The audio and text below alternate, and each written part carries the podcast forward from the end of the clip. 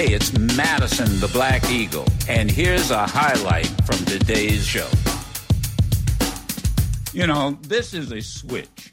Um, and the, the evenings of going on Don Lemon's show was him interviewing me, and now I get to interview Don Lemon. And first of all, congratulations on the uh, on the book. This is the fire. Um, and I got to tell you, the one thing I think some people will take away from the book, Don, is you got this baby face, but you old man. You've been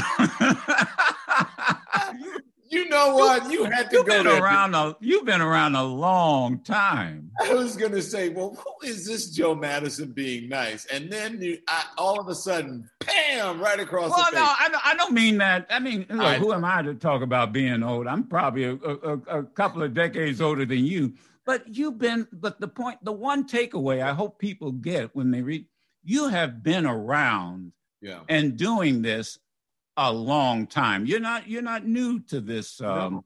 This broadcasting business, are you? No, man, I've been on the earth I, for a long time. I mean, to some people, they may, you know, they may think that I'm a baby. Very few people. Um, but no, I've been doing, I've been in, in broadcast news since the night, since 1990, I think. Um, and you know, there you go. For, for Where, where, when, when, where did it start? For people I who don't know. So here's the deal. I Okay. left Louisiana. It's either 1990 or 1991.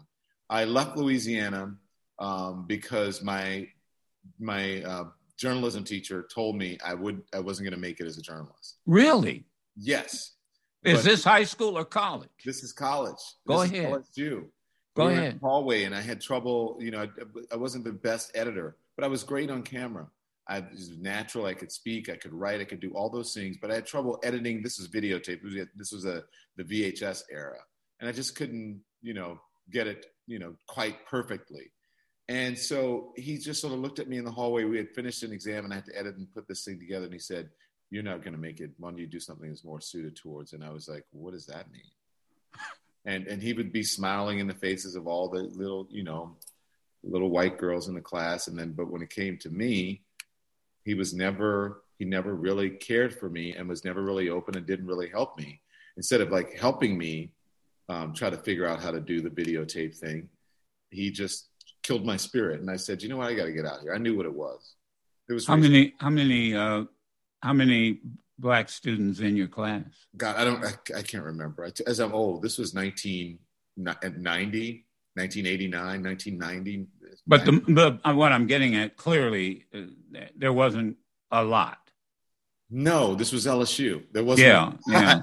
See, But- that that's why most people are probably listening now and saying you should have gone to Grambling. But anyway. no, no, no, no, no, don't. Southern. oh, I'm sorry. Excuse me. That's Southern. right. I grew up. I grew up what two, three miles from Southern University. Yeah. Not that far. Um, and my mom went to Southern University. My dad went to Southern University. My sister went to Southern University. My uncle and my sister went to Grambling. So it was always a rival, especially for the Bayou Classic. But yeah, that's why I left Louisiana and then came to New York City and started working um, as a peon at WNYW Fox 5. And and so you leave Louisiana and go where?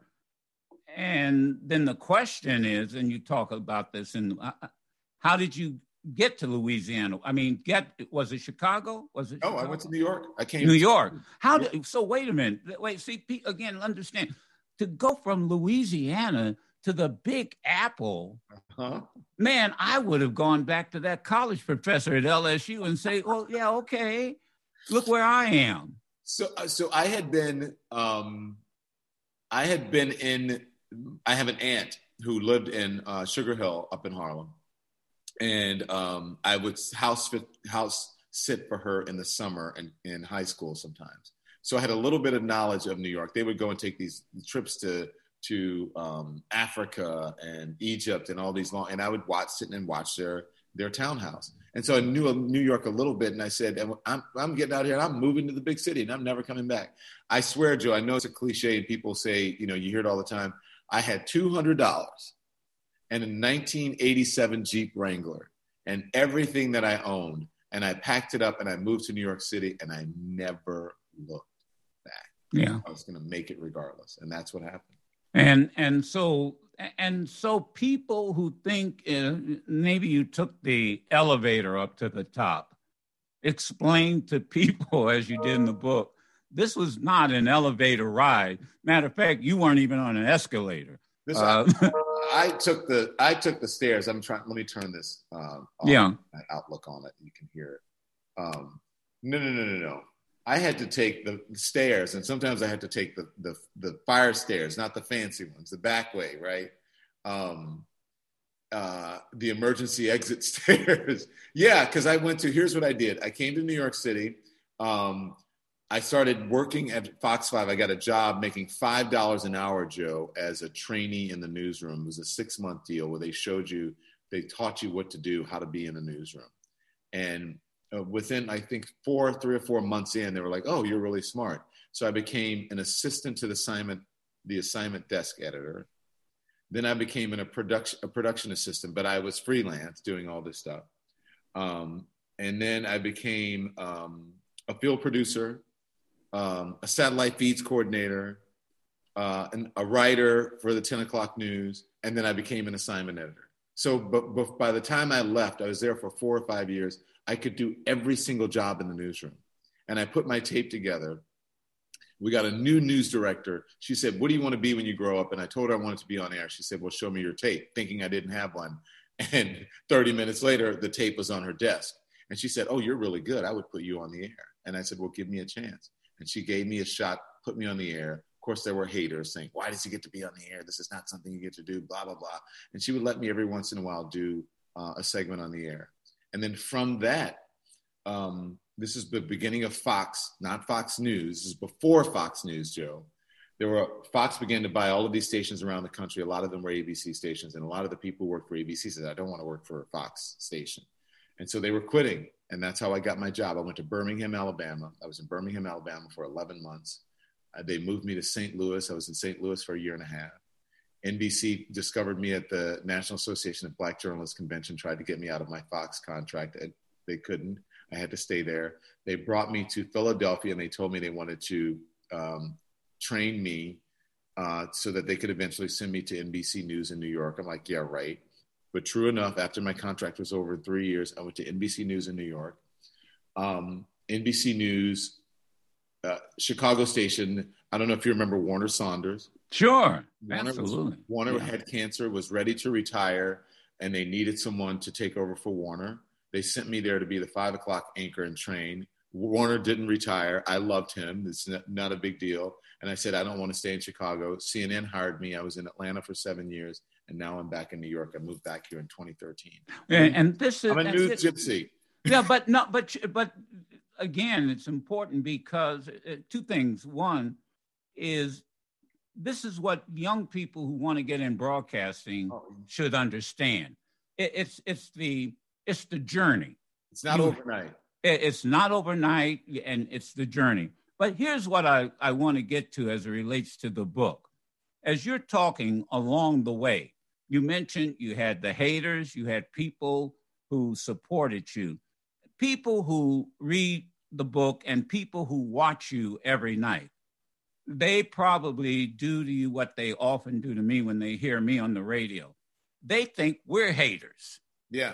They think that that you know that uh, we don't uh, we don't have relationships with people of all races and all genders. Right. And that's what I got out of the book. You you uh, you know you're sort of talking to your nephew. Right. But you're you I, I get the sense what you're trying to teach him and the readers is that you got to relate to all kinds of people. Right. And and so go, unpack that for a moment. Well, I mean, listen, we live in a world, um, we live in, in a country, right, that's filled with different kinds of people, a world that's filled with different kind of people. But I'm speaking to Americans now. We live in a country that is that is a diverse country, and most of us live in our own silos. And uh, I, I think it was designed that way. But in order for us to continue on with this thing that we call this democracy, right, or this republic, it's really a republic. Then we're gonna we're going to have to live together, no matter um, no matter what you think about your fellow man, no matter how you feel your fellow man has treated you. Now, that, does, that doesn't mean that you have to let somebody abuse you or use you or, you know, or exploit you, but you're going to have to get along and live with other people. So I always say, if you really want to, to fix this whole problem of racism, what you're going to have to do is find a friend who doesn't look like you, who, who, really? who can relate, who you can relate to, because it is tough to demonize someone that you have a relationship with you. Once you get to know someone else's humanity, it's hard to look upon them as other. You start to relate to them and you start to see more of a similarity. And but mainly I am saying that mostly to white people because we are forced to interact and live with with with people of all different ethnicities through work we're and, and we are forced to learn more about them and know more about them than they know about us but I think that is the only way to fix it is through a relationship. Look at the relationships that you have with your family. You don't agree with them all the time, but you still love them. You don't see them as inhuman. It's hard for you to put a knee on someone's neck and hold it there for eight minutes if you know them and you have a relationship with them. And so that's what I that's what I mean by that. I look, you and I, Joe, have agreed, and we have had some some big disagreements. But at the end of the day, I love Joe Madison and we're in this country together and we're trying to work this thing out. We don't always agree with each other, but I love you as a brother. The same thing with, you know, there are people who work for different stations. I can't say that I love them so much now after the after the the last administration because of what they're doing to the country. But before I accepted what they were doing and I thought that they were doing it because that's what they believed. Now I know they were doing it because they're just exploiting people and and so I don't, you know, I've had to get rid of a lot of people who I thought, um, not that they had my best interests at heart, but they were operating from a place of um, of authenticity, and that's not so. But I, I, I gotta, I gotta, I, Don, I gotta interrupt. I'm trying to think what, what, what disagreements have we had? I thought I've agreed with everything that you. Uh, Joe, on TV, you always agree. Come on. Oh, I th- oh, I thought we were just acting. I thought I was. Th- I called myself trying to help you out. You know, I mean, give me a break, man. I, now I realize. Oh, okay. How terrible! Who wants someone that's gonna everything you say is like, yeah, right. Yo, yeah, you're right. Yeah. Right. Yeah. No, I'm I'm being facetious because I do the same thing. Yeah. Not, you know, you go how people. boring can it be ah. to, to sit here and broadcast and then and then, oh, hey, yeah, I, eh, you know who used to do that though in broadcasting? Who? Rush Limbaugh. He remember you. Well, you remember Ditto Heads? Sing on the, my well, dog. the dog remembers. yes, but think about, okay, okay, okay. But I want you to think about this. Think about when you go when I go to the barbershop. Half of the fun is that's right is arguing with the with somebody and getting yeah. you know goosing them and that's what you do as that's what you do as a radio person. And i do similar you, on the air. that's right. Yeah yeah. And and because it, it, gets it gets the debate going. Right. it gets you to look at at both sides. How did you come up with this title though? And and that that that leads me to asking what i always ask authors and when did this start? When did you start writing? And and and was it you know I mean, was it at the beginning of the Trump administration? Nope. What moved you to, to say, I got to put this down on paper? Well, James Baldwin is a, is a person, is my, I call him my literary icon, right? He's the best author I know. And so when I was in uh, freshman in college, I read this, and this is one of the original, my original copies, and it's The Fire Next Time. Oh, yes. Yeah. I've got, yeah, I've got the book up here. Yes. Yeah. Right. So, uh, like my original, let me, I'm, these are my original notes that I have starred and so it's called the fire next time. And i and i said if i if i'm going to write a book specifically about race i want it to be as powerful and as short and as impactful as this book. And so the fire next time and then this is the fire. This is the answer my answer to james baldwin. Not that i want to be james baldwin it's I got you. okay. to james baldwin. And that's why i started with a letter to my nephew as he started the fire next time with a letter to his nephew. Right. Now, as you know during the I think the most prominent journalist of color that was in the middle of the conversation were April Ryan and me during the Trump administration, right? She's at the White House. I'm not at the White House, but every single night on television, I had this platform right where I could talk about and Joy Reid, right? but I could where I could sit there in prime time every night and talk about and analyze the Trump administration. People would ask me to write books all the time, and I say I don't want to be connected to the Trump administration like that. I'm not writing a book about them. I don't want to write a political book. I'm not a political person. I just happen to be a journalist living in this era and reporting. And then Charlottesville happened, and he started, you know, making excuses for white supremacists and neo Nazis. And then Ahmaud Arbery happened in Georgia, and I was like, oh, there's a black man dying on camera. Then um, Breonna Taylor happened. So uh, there's a black woman dying in her bed. And then George Floyd happened, another on camera, eight minutes. And I said, okay, now is the time for me to write the book because James Baldwin said, God gave no other rainbow sign, no more water, the fire next time. I said, this is the fire. We're in it right now. And that's how the book came about. I started writing the book right after George Floyd happened. It happened oh, really fast. Wow. Uh, and and did you did you just take notes as things developed? Um, I mean, did you write yeah. chapters? Uh, did you write paragraphs? I started writing notes, and I would take, I would use um, my phone and like little voice memos, or I would just okay down. And then I had a collaborator that I would send notes to, and I would write things. And then um, she would say, "Tell me more about this, and what do you think?" And I would send her a copy. Yeah. And maybe you should try to uh, why don't you try it in this way? Um, uh, when you write the letter to your nephew, um, does he? She would say, does does he look like you? And I would say, yes, thank you. I'll call you back. Okay. And then I would write, you know, I would write about how I hope that you ease, that you learn to live with your blackness with an ease that I never did. And then I would send that to her and she'd go, that was perfect. And then we would put these sentences and chapters together after I got back after I got off work, Joe. You know, I worked till midnight every night. I would call her in the car and I would be writing the book as I'm speaking to her on the phone in the car. And she would just take the chapters and put them together for me. And then she'd say, um, You told me you wanted to write a chapter about policing. Let's talk about policing.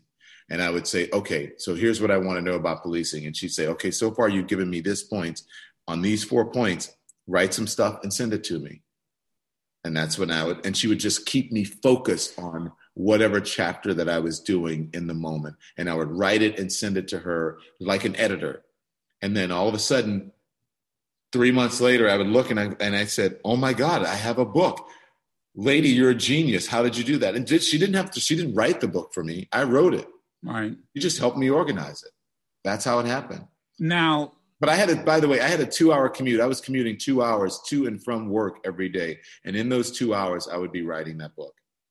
The, the one thing I'm left with, and, and as I have the book here, and I, you know, I always try and, and at least browse through the book. Sometimes I look at the index to see who's in it and who I know, but we you get a lot of books like I do, but when I started, I just could not put this book down. I because there was so much that you experienced that I've experienced. But now I see what you're talking about. This is the fire. Mm-hmm. But here's what I, as we try to close out on on this. How do you put out the fire? Because that's where I kind of was left. All right, this is the fire. I agree. We talk yeah. about it. You, uh, you talk about it every night. I talk about it five days every morning. How do you put out the fire? I give some idea in the book, um, but I also say that I am, I don't pretend to know all the answers. And I'm a journalist. And so a journalist, uh, you know, we, we sort of report on the times. But here's what I, what I will say is that you have to do the work. You've got to, as I really believe, you've got to get to know people who are not like you. And I talk about how we have to um, put down our, our sort of uh, righteous rage. And, and I say that uh, white people have to, how did I write it? Um, have to uh, not rely on black people just to teach them about racism and the, uh, the way I think we put out the fire is that we start teaching the true history of this country. We start teaching the accomplishments in school early on to all children about the accomplishments of African Americans. That there were black people who were here building this country um, before the Mayflower even set sail to come across the ocean. Um, that there were there was a German coast uprising that slaves in Louisiana tried to free themselves that we don't learn about um, in history. Um, so many examples in history that we should know about, and then if we if we can do that instead of saying that instead of teaching our children that Columbus discovered America, there was nothing that Columbus discovered about America the reality is that Columbus, you can say that Europeans conquered America, but they didn't discover it. That's insulting to Native Americans. If we can start from the beginning and teaching the truth about the real origins of this country, I think that we change the mindset of everyone involved. That's white, black, Native Americans, um, uh, Latino Americans, and then we can come to a consensus about how we fix this problem but it starts with the truth and then it continues on with relationships. Let me, let me, and I, I have a habit. I remember Larry King once saying the, um, the best question is based on the last answer. Mm-hmm. you just gave me another question. And let me connect what, and I'll be up late at night trying, also waiting to hear your response. Connect the most recent study from the intelligence uh, community that the number one threat to the United States of America, the homeland today, is domestic extremist mm-hmm. terrorism. Right. Now, if I wanted to start an argument and I was on your show, I would say, Don, these extremists don't want to hear anything about history they don't give a, a because they're operating out of ignorance. Well, that that's, that's, that's true. My, that's my whole point. If if someone had gotten to them, and you honestly think you could, eh, yeah, if someone had gotten to them, had gotten to them, but there's, but I'm talking about younger people. I said children, but you got to start with children, and and they have to. If they had learned the real history of this country as children, then they wouldn't be operating on a line now as adults, Joe, is what And I'm what saying. do we do with the adults now who are starting the fire?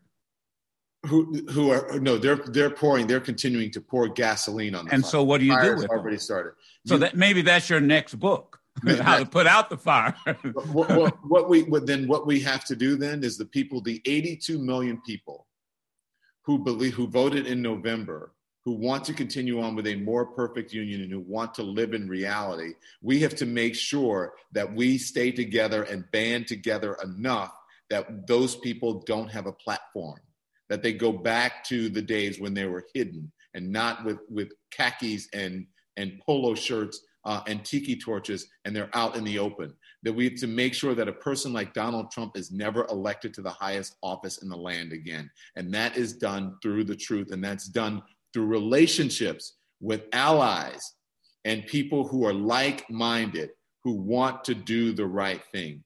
That's how we fix that. You may never change those people, but you have to outnumber them. And the demographics of this country are, go, are going to outnumber them by 2040 and 2045 or 2045. We will be a minority majority country. And the reason those people are fighting tooth and nail to keep what they have is because they know that they are in the death throes of white supremacy in this country. That's why that's happening. I'm going to end it there because I don't want to give away the whole book. uh, tell people to go out and buy it. Um, I thoroughly, we have to do this uh, again. And um, Joe, I'll come no, on your time as I'll come on your show as often as you ask. You. If, if, my if my um my schedule allows, I love I having a conversation with you. Uh, anytime, Don, and the best to you. And we just skimmed it. I mean, we didn't even get into the part of you dealing with the double whammy.